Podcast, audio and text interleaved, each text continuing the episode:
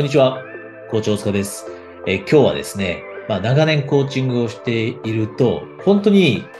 1%と呼ばれる、え、ハイパフォーマーの人たちですね。どんどんとビジネスも飛躍させていくし、人生も充実させていく人たちって約1%だと100人に1人だと。で、それ未満っていう人もいますが、それぐらいしかいない人たちが、じゃあ何をしているからこそハイパフォーマーになれるのかと。どんどんと飛躍させることができるのかと。プライベートもビジネス。その大きな、大きな違いとなるものについて、今日は、えー、シェア、一つだけですね、見つけているものをシェアしていきたいと思います。で、この話に入っていく前にですね、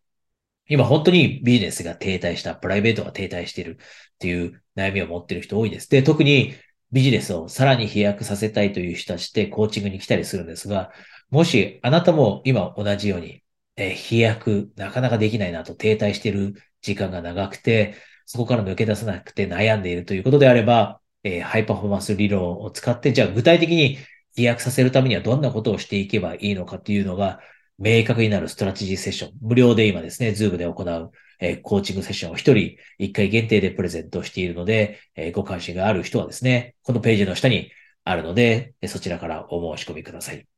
ではですね、今日のトピック入っていきましょう。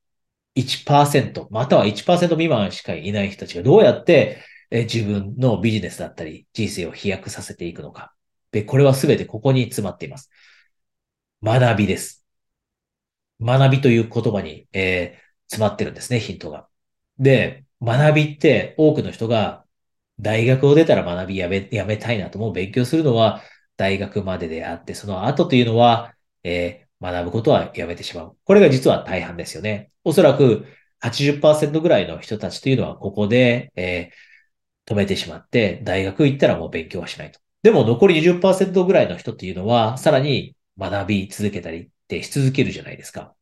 で、その20%の人から、じゃあさらに1%のの人になるためにはどうすればいいのと。で、そもそもがです。学びって止めるべきじゃないですよね。これも分かっているからこそ、あなたはここにいて、私が過去に、えー、メンターから学んだことを共有させてもらって、それを今、あなたも一緒に学んでいると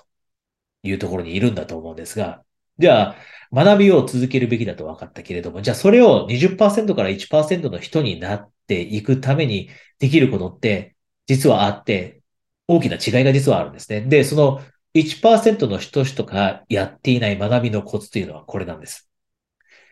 一つ一つのレッスンから、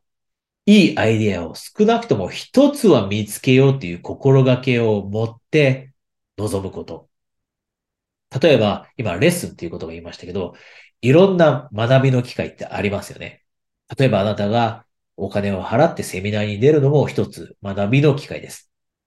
で、コーチングをセッション、コーチングセッションを受けるのも一つ学びの機会です。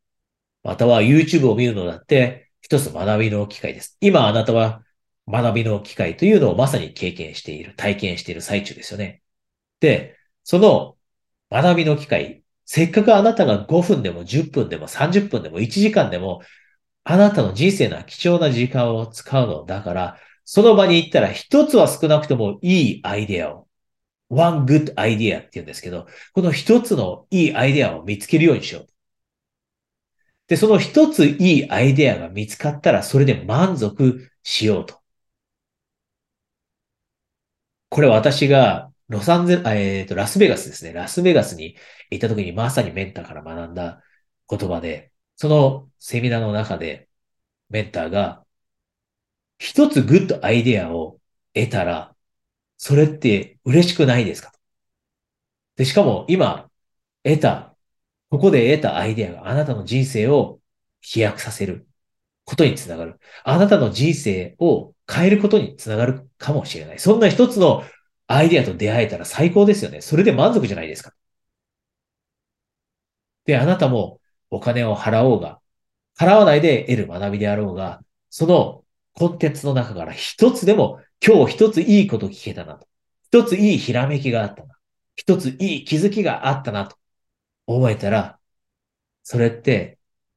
価値のあるものであって、一つ学ぶことができたら価値のあるもの。あなたの成長につながる。あなたのビジネスの飛躍につながる。で、大切なのはその姿勢を持って臨むこと。せっかく YouTube を見るのであれば YouTube を見る前に、よし、今日このコンテンツの中から一つでも気づきを得よう。で、見終わったら、一つ得られた大切な気づきって何だっただろう。一つ得られた大切なひらめきって何なんだろうっていうのをしっかりとノートに書き出すこと。セミナーの後だってそうです。コーチングセッションの後だってそうです。これをハイパーオーマーの人たちってやっています。せっかく自分の時間を使うのであれば、学びの機会から少なくとも一ついいアイデアを見つけるようにという姿勢を持って、自分にそれを言い聞かせて臨む。そして、学んだことは実際に使ってみると。使ってみるところまでやるのが、知識が価値が出るという意味ですよね。いつも言います。何回でも言わせてもらいますが、知識は知識のままであっては何の価値もない。知識は実際に活かした時に力を発揮する。その時に初めて知識が価値を持つようになると。なので、一つ大切なことを学ぶという姿勢を持って、で、それを学んだら、実際にあなたの生活の中で活かすこと。これが20%の人から1%のハイパフォーマーになるコツです。少しでも今日の話が役に立っていると嬉しいですし、今日のこの話の中に一つでもひらめきを見つけられることができていたら嬉しいです。で、今日冒頭でも言いました。あなたがビジネスが停滞して悩んでいる。なかなか抜け出せない。このように状況にいて、で、ハイパフォーマンス理論を使って実際に、じゃあ具体的にこれから何をしていけばいいのか明確にしていきたい。その上でモチベーションを上げて行動を起こしていきたい。こんな風に思っていたらですね、今、えー、一度だけセッションをプレゼントしているので、えー、そこにですね、えー、興味を持っている方は、えページの下からそちらにお申し込みください。それではまた、えそちらのセッションでお話しできる人は、えそこでの機会を楽しみにしていますし、それ以外の方はまた、え次のセッションで来週ですね、お会いしましょう。